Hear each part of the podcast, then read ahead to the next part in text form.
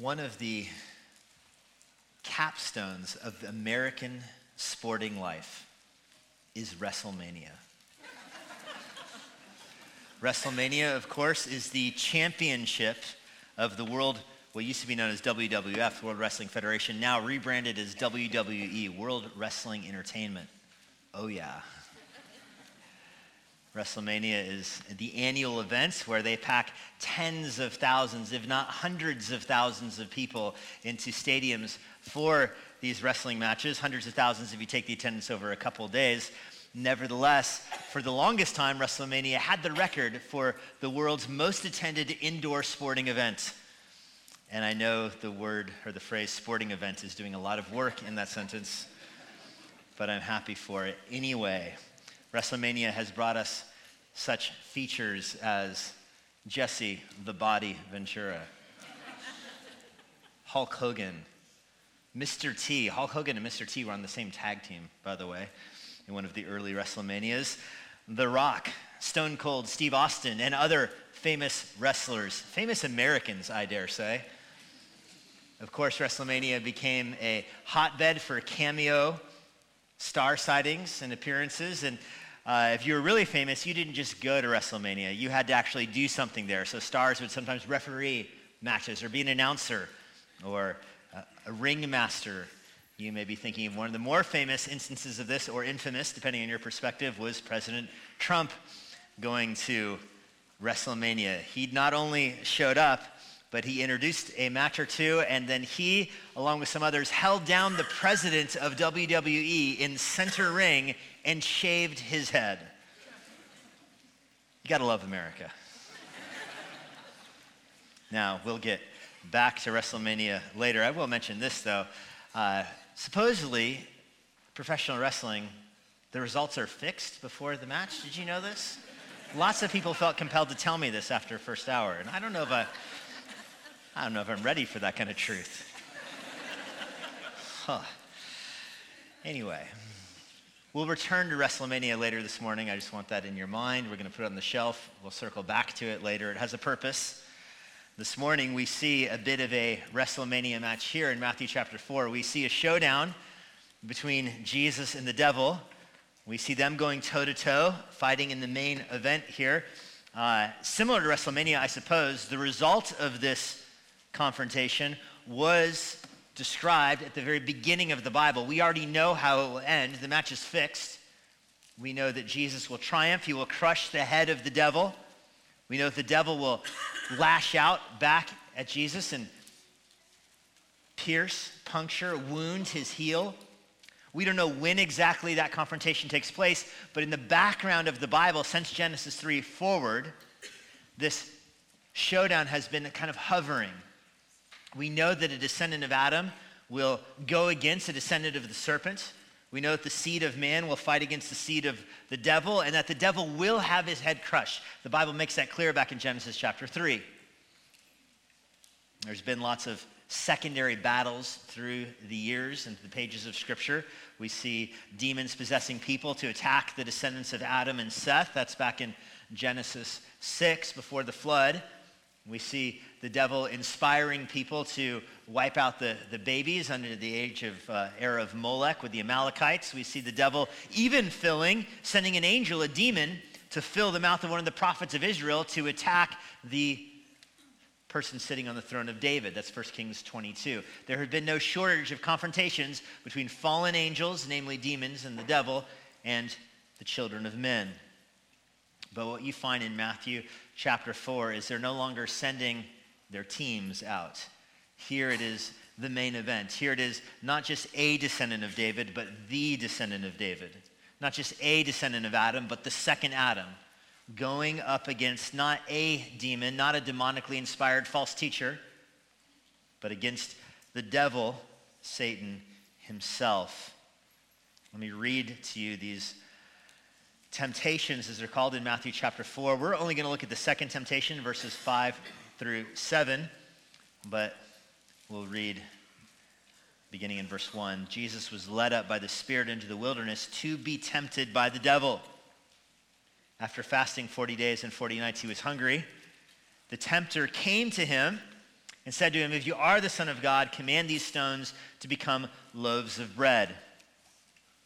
Jesus answered, It is written, Man shall not live by bread alone, but on every word that comes from the mouth of God. So the devil took him to the holy city and set him on the pinnacle of the temple and said to him, If you are the Son of God, throw yourself down, for it is written, He will command His angels concerning you. On their hands they will bear you up, lest you strike your foot against a stone. That's from Psalm 91. We read that earlier for a scripture reading at the beginning of the service. Jesus said to him, Again it is written, You shall not put the Lord your God to the test. Again, the devil took him to a very high mountain, showed him all the kingdoms of the world and their glory, and he said to them, All these I'll give you if you will fall down and worship me. And Jesus said to him, Begone, Satan, for it is written, You shall worship the Lord your God, and him only shall you serve. Those are the three temptations of Jesus.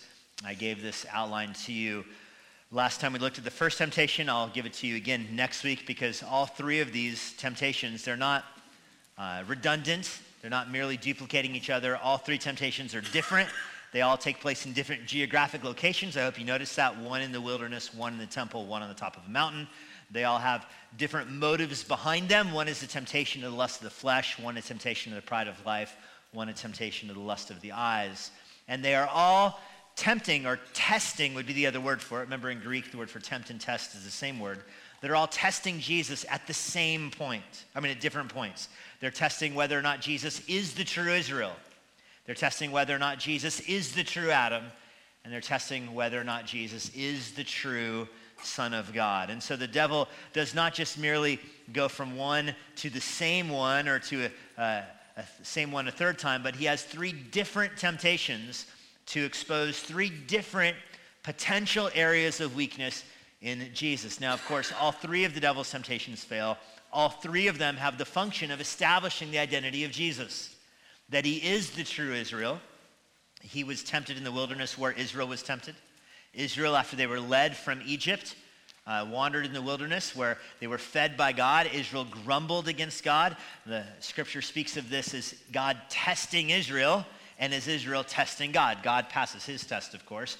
Israel fails hers. Israel is not satisfied with their food. 1 Corinthians 10 says they put the Lord to the test and grumbled there. They were opened, ground opened up, and they were swallowed up. Jesus is tested in the same place. The devil tests him to grumble against God, specifically about food, so that he would fail where Israel failed. But instead of failing, Jesus instead says something that Israel never said.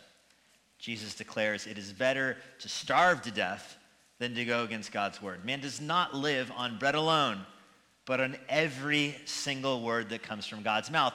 And so, indeed, the words back in Matthew chapter 2 are fulfilled. Out of Egypt I called my son Jesus is the true Israel. He is the better Israel. He stands in Israel's place. He is the fulfillment of the, in many ways, he's the fulfillment of the promises to Israel. Uh, the law was a schoolmaster to separate Israel until the Savior came. Jesus has fulfilled the law, and he is the true and better Israel. That was the first temptation, and the devil failed. And so now we're on to the second temptation. I'll give you an outline that kind of keeps our wrestling theme this morning. Round one. Round one in our second temptation here is Satan versus Adam. Satan versus Adam. In order to understand the second temptation, which is that Jesus will throw himself off the temple and he will be caught by angels. That's the temptation. You really have to understand what angels are doing here to begin with. If you recall, angels were made on the first day of creation. This is described in Job chapter 38, verse 6. Angels rejoiced at the creation of the stars and of the universe. Angels themselves are created beings. Angels are not divine. They're not, uh, they're not God. The Son of God, the second person of the Trinity, is not an angel. He's divine. Jesus is divine. Angels are not divine. They're angels. They're created beings. There's a creature creation distinction. Angels are not the creator. They're the creature. They're made by God. And the first thing they do is they celebrate creation, they rejoice in creation. God, on the sixth day, has basically finished his work of creation, has made the earth beautiful and lovely, and filled the, the waters with fish and the planet with trees and animals that are just incredible. And the earth is the capstone of God's creation. The angels look at the earth and they see how beautiful it is, and some of the angels want dominion on the earth. They want the earth to be theirs. This is described in Psalm chapter 8, where they look at the, wor- the world and they marvel at it. They desire it. They desire it. But God doesn't give the earth to angels. Instead, he gives the earth to Adam who is, in the words of Psalm 8, a little lower than the angels, which is kind of a funny way of saying it, isn't it? In the same way, Jesus was a little hungry after fasting for 40 days. Adam was a little lower than the angels. I mean, angels can fly. That's kind of cool. Angels don't die. Adam is made out of dirt. That's a little lower than the angels. And the devil, this is described in Isaiah 14 and Exodus 28 looks at the earth and wants it for himself. He wants to be like God. He wants dominion over the earth. And so he rebels against God and takes a third of the angels with him and goes to war against Adam. This is why angels hate people. Angels don't just hate Christians. It's not like angels hate people because people love God and Jesus. Angels hate people because they're related to Adam. Angels hate people because people have dominion on the earth. God told Adam to be fruitful and Adam and Eve to be fruitful and multiply and to subdue the earth. God gave the earth to mankind to rule. And then he gave angels to serve people.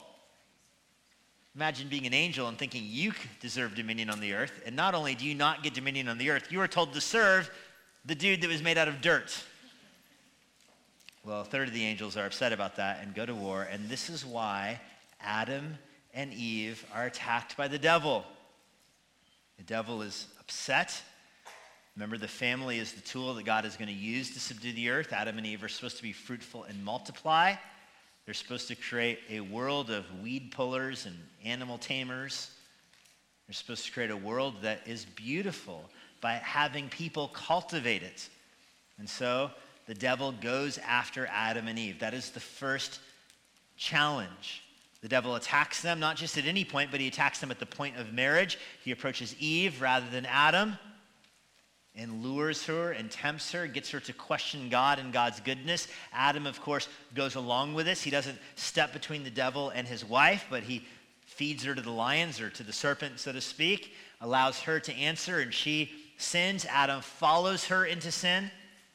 And so the human race is plunged into sin. When the Bible speaks of us being born as sinners, it says it's because Adam sinned, even though Eve sinned first. Because Adam was our representative. Adam was the one who was in the garden on our behalf, not Eve. Adam stood in our place and he fell. As Americans, we should understand a little bit of representative democracy there's a sense in which you don't get to vote on every bill that comes before Congress. You don't get to show up and vote. But there's another sense in which you do have a vote in every bill that comes before Congress because you've sent your representative there. Somebody represents Fairfax County, or I don't even know what the districts are, but somebody represents where, where you live, and that person goes to across the river to Washington, D.C., and votes in your place. And you think, yeah, but I didn't even vote for that person. It doesn't matter. They're your representative. That person votes in your place whether or not you even voted for him. That's irrelevant. He won the election. He votes for you. He's your representative. Well, that's what was happening in the garden. Adam was our representative. You say, I didn't vote for him. Doesn't matter. He's your representative. And he in the garden goes against the devil and he sins in the garden. And so you sinned in Adam. Your representative plunged the world into sin, and so you are born as a sinner. You wonder why, why is there so much anger and strife and murder and just debauchery and evil and wickedness and sin and suffering in the world? All those things are in the world because Adam sinned. He was your representative. We blame for this. And you think, huh, I wish I was my representative. I wouldn't have sinned. I would have stood against the devil. If I would have got to represent myself, I would have done it differently. Would you now have done it differently? I don't know. Sometimes I think I would have stood against the devil. I would have seen through it. I would have said, Devil, don't offer me that fruit. Don't get me to question whether or not God really wants me to know the difference between good or evil. God is good because he made me, and that's good enough for me. That would be a great answer. I think I would say that sometimes. But then I also think, I make vows all the time. I'm like, you know what? I'm going to love my wife more and be a better dad and waste less time uh, online and, you know, just be more productive. I can't even keep those kind of vows for 20 minutes.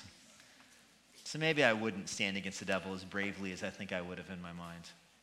It's kind of irrelevant, though, because Adam was your representative and he plunged the human race into sin. Angels, meanwhile, are still supposed to serve people. Hebrews 1, verse 14 says, Angels are given as ministering spirits for those who will inherit salvation. So, even in light of sin, even though Adam plunged the human race into sin, angels didn't get reassigned once people became sinners. God didn't see Adam plunge the world into sin and say, you know what, on second thought, maybe this whole thing should have gone to the angels. No, he reiterates angels need to serve people. So you have a third of the angels that attack people, two thirds of the angels that serve people. That's the play out of the fall. You're born into sin because Adam, your representative, sinned. Angels are supposed to serve you even though you're a sinner. And the devil and his angels hate you because you're related to Adam. The round one of this challenge, Satan versus Adam, goes to the devil. Adam sinned and you sinned right along with him. But that leads to round two. Round two is Satan versus the second Adam. Satan versus second Adam. And this is verse 5 of Matthew chapter 4. The devil took Jesus to the holy city, that's Jerusalem, and set him on the pinnacle of the temple. That word for pinnacle there, it's an unusual word. It's the word for wing. Uh, it's not the word for the highest point, it's the word for the, the wing of a bird. And we might use it in a building sometimes. We talk about the wing of a building, but it's not really used that way of the temple. Um, it might be the outside of the temple. I don't think Jesus would go to the, the Holy of Holies here. He's not a, a Levite. I don't think he would go into the middle of the temple. Um, if you've been to Israel, you understand the wall of Jerusalem goes around all of Jerusalem, but the outer wall of Jerusalem and the outer wall of the temple on one side of the temple are the same wall. So the temple is built into the wall of Jerusalem on one side. On the other side of that wall is the the Kidron Valley, the brook that goes down. So it's a very high point. Even today, even without the temple there, it's the Temple Mount. On top of that wall, it's still a huge drop off all the way down. You overlook the Mount of Olives. If you face one way, if you face the other way, you can overlook all of Jerusalem. So this is where the devil takes Jesus up to the highest point, I think, of the, of the wall, where on one side he can oversee the valley, he can see the Mount of Olives, he can see uh, that area. Behind him, he sees just the beauty of Jerusalem. Jerusalem is the city where God said he would set his name. The temple is the, the place where God dwelled in the Old Testament. His spirit filled the temple. This is where God dwelled on earth. And this is where the devil takes Jesus. And he takes him there for a reason. I think the reason is it's not hard to discern because it's Psalm 91. We read it earlier, remember? Psalm 91 says, He who flees to the temple, he who dwells in the shelter of the Most High, will be protected, will be received. This is a general promise for people that are part of the Old Covenant. If they receive a blessing of the Old Covenant, they're walking in covenant obedience. They can run to God for protection, and God will protect them. You can run for God into the temple, and God will receive you. This is true of Old Covenant people. God protects them there's a whole genre of Bible verses that describe God's protection of his people in the, the temple. Psalm 61, he protects you from your enemies when you go to the temple. Psalm 57, from lions. Psalm 68, from jackals, from disease, from pestilence. When you run to God for protection, he protects you, including in Psalm 91, that if the angels need to come rescue you, the angels will come rescue you when you flee to him for protection. So that's why the devil takes him there. Jesus, here is the place. If God is going to protect you anywhere, it's going to be right here. And now throw yourself off, and the Lord will rescue you through his angels. After all, aren't the angels supposed to be serving you? That's a very interesting question. Are the angels supposed to be serving Jesus? And I think so. Jesus is the eternal Son of God. You see this in Psalm 2. Yahweh said to me, You are my son. Today I've begotten you. This is speaking of the deity of our, our Savior. He's the eternally begotten Son of God, the second person of the Trinity. Ask of me, and I will make the nations your heritage, and the ends of the earth your possession. In other words, Jesus, because he's God, it all belongs to him. The angels should absolutely be serving God. That's not even under question, right? Angels are supposed to serve God. But in particular, for Jesus, I think of Psalm, I mean, of Deuteronomy 32. Speaking of Israel, we've already established from the first temptation that Jesus is the true Israel. Deuteronomy 32, Yahweh found Israel in a desert land, in the howling waste of the wilderness. That's where the first temptation took place. He encircled him. He cared for him. He kept him as the apple of his eye. Like an eagle stirs up its nest that flutters over its young, spreading out its wings. There's that word again. Catching them, bearing them on its pinions. The pinion is the, the outer feather of, of a bird's wing. So there's this image here of people who are rescued, Israel being rescued by God from the wilderness wanderings, passing the test as Israel, not grumbling against God, found in the wilderness, falling, and God will swoop up that person and protect that person in his own wings. Psalm 91 says he'll do that to the angels catching the person. I know some people say the devil is misusing scripture here, and there might be a sense in which that's true, but if you, if you study Psalm 91, listen, the devil is using Psalm 91 almost better than we understand it. I mean, Psalm 91 is written about the faithful person running to the temple for protection and being swept up by angels. And even Deuteronomy 32, the wings of God catching him as he falls. That's what the Psalm's for.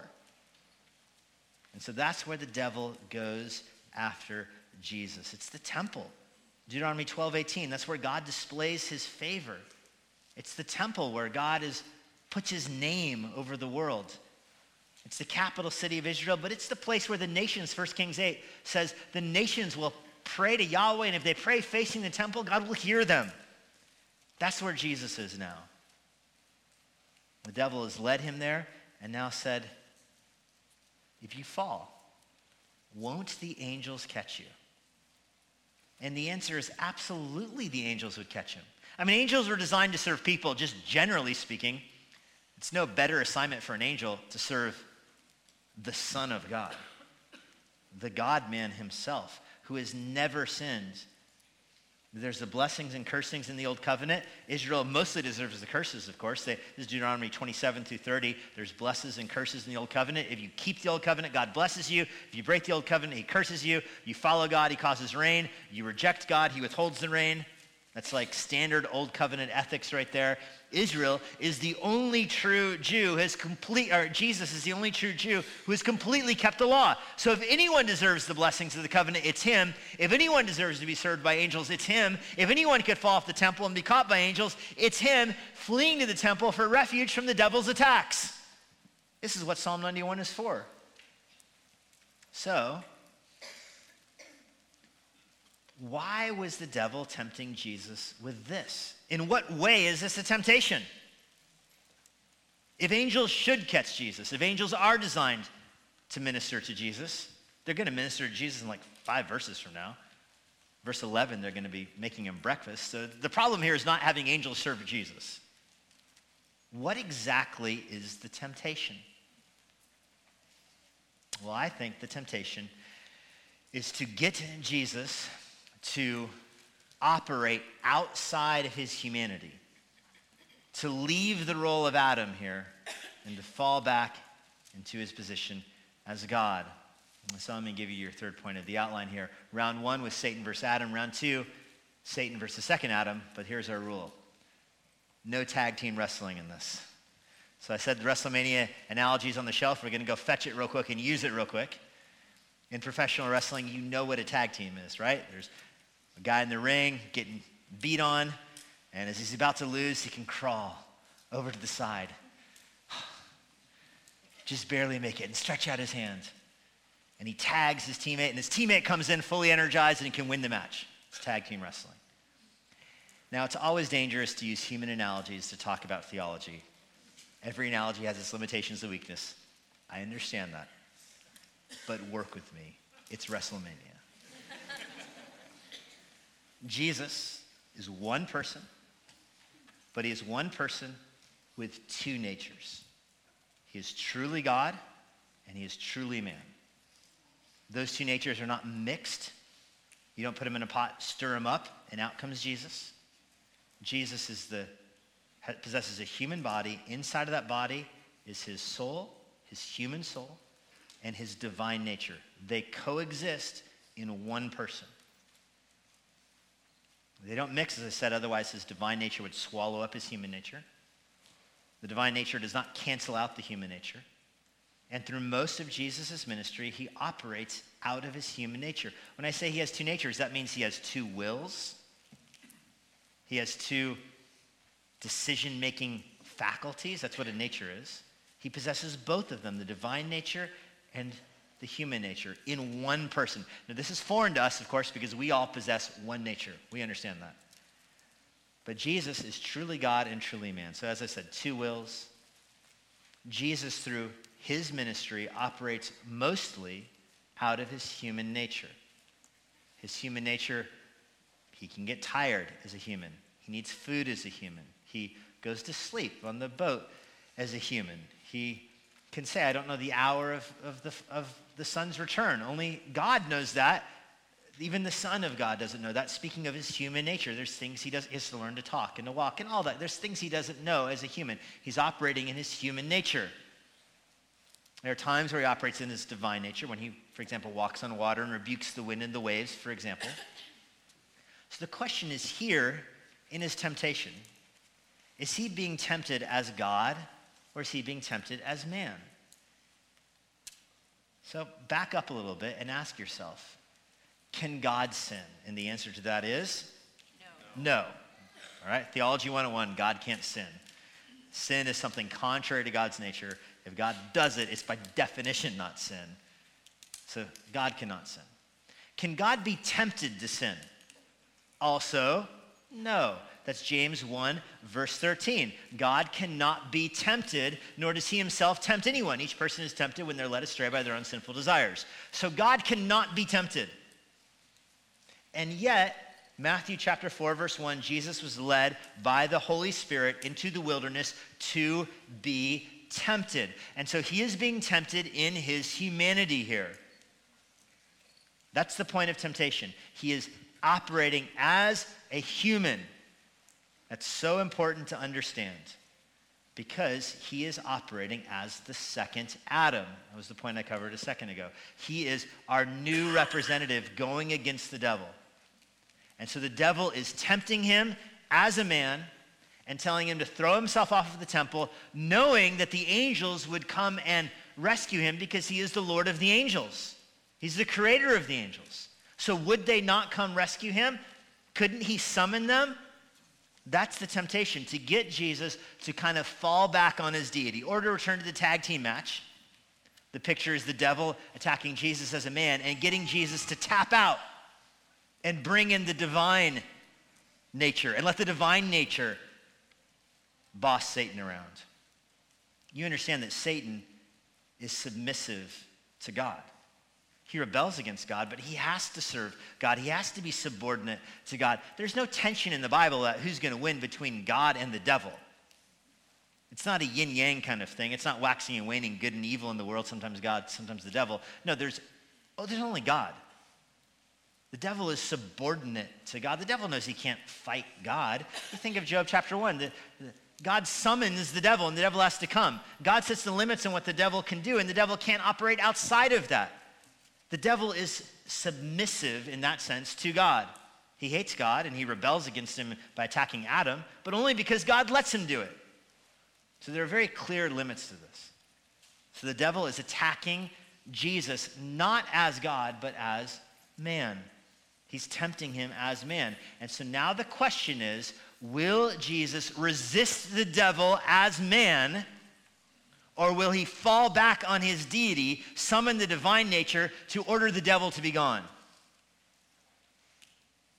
If Jesus would have availed himself of the challenge, if Jesus would have leapt off the highest part of the, the wall of the temple, if he would have leapt off of it, certainly the angels would have caught him. The angels are okay to minister to Jesus. He would have been well within his rights. If God comes to earth in a human body, certainly God can play hopscotch on the temple. It's his temple. his angels. It would have been within Jesus' rights to do this, but it would not have been within his role. His role here was not to demonstrate his authority over angels. His role here was to stand against the temptation as the second Adam. I hope you understand the point of this second temptation is to pry Jesus out of his humanity and to get him to fall back into his deity. Had Jesus resisted the devil as God, we would still be dead in our sins because we would not have a mediator who is truly God and truly sinless man. We need Jesus to operate as a man and stand against the devil as a man so that we can say there is a sinless man who can take our sins on himself. If Jesus would have defeated the devil as God, there would be a man there. But he's not a man with obedience. He's not a man who is tempted in every way like we are tempted. He's not a second Adam. When Adam was tempted, he couldn't say, Hey, devil, go away. I'm God and I own you. So, with Jesus to pass the test, he has to pass the test as man. Otherwise, we are lost. So people always ask, could Jesus have sinned? It's a very common question. The most common question I got after the first week I preached on this was, are you going to talk about could Jesus have sinned? And so, yes, right here. Hypothetical questions are always dangerous. That's my caveat. I hate answering hypothetical questions because it's every hypothetical question boils down to this. Could something have happened that didn't happen? You think of sports questions. You know, what would have happened to this sports team had they not traded that player to the other team? Then when they played that team they traded him to, they would have won because that guy was batting third and then he would have batted second on this team and they totally would have won the World Series. You can't ask that kind of question. What would have happened if something that didn't happen happened differently? How would that affect everything? It's, it's an odd question. Nevertheless, I understand why people are asking it. They want to know more about Jesus and was there the potential of sin here? So you have to think very carefully about your words. Could Jesus have sinned? Did Jesus have a human body that was capable of actions that were sinful? And the answer is obviously yes. He has a human body. It can do what human bodies do. So in that sense, Jesus has the capacity to sin. Or to say it this way, he has the hardware to sin.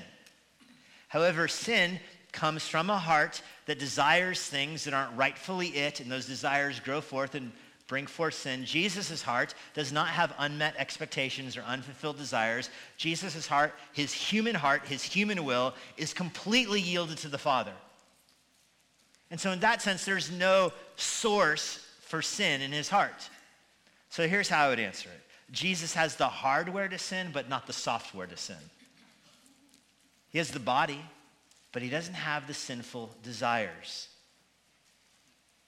Part of being truly human is, of course, having a body, which Jesus possesses. Part of being truly human is not sinning. Adam was truly human before he sinned. Jesus is truly human, and it is being tested at this point. Can he be a true and full human and resist the devil? That's exactly what is being questioned. I think it's short circuiting that question could Jesus have sinned to say, no, Jesus couldn't sin because he's God and God can't sin. That's short circuiting what's happening here. That's missing what's happening here. It is true. God can't sin and Jesus is God. So, in that sense, Jesus can't sin. But that's missing what's happening here. The question isn't as God could Jesus sin. The question is as a human being, could Jesus sin? And I'm saying he lacks the sinful desires. That's what's being exposed right here. He has no sinful desires that would produce sin, which leads the end of our wrestling match here. Jesus pins the devil. He withstands the devil. Look at what Jesus says in verse 7. Again, I love that he introduces it with again. I'm telling you, devil, for the second time, you're wrong. Again, devil, it is written, you shall not put the Lord your God to the test. I love that Jesus answered the devil you don't have to answer the devil. If you're tempted to sin, you should run, by the way. That's what you should do. Temptation, run. But Jesus digs in. He doesn't run. He doesn't close his ears. I'm not listening to you. No, no, no, no, no. Devil, it is written. It is written, do not put Yahweh to the test. I want you to see something wonderful here about the Lord. in using Deuteronomy 6 this way, Jesus is putting himself under the authority of the law. That's what I think the devil was not ready for.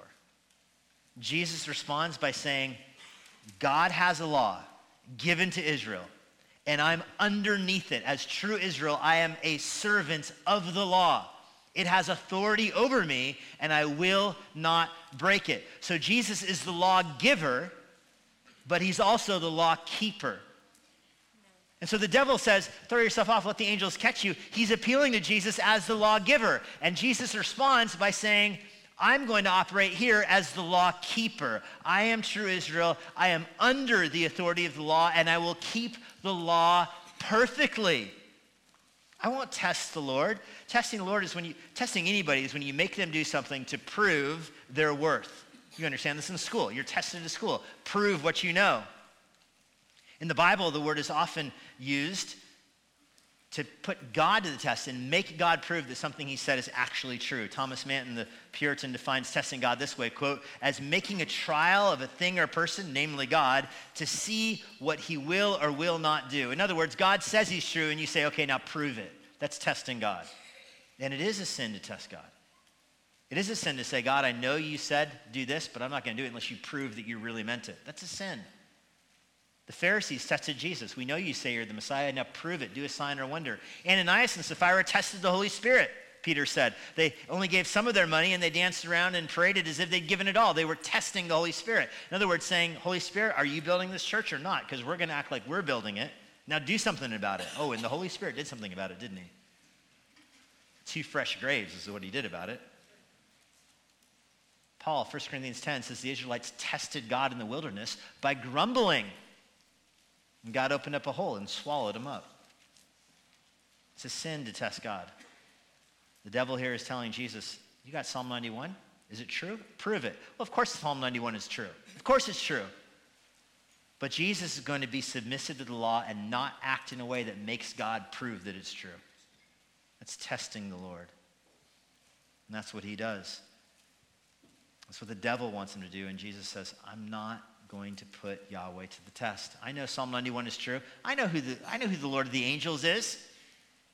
I know that I'm a covenant keeper, and I will keep the covenant right now. In doing this, do you see how Jesus' obedience cancels out Adam's sin?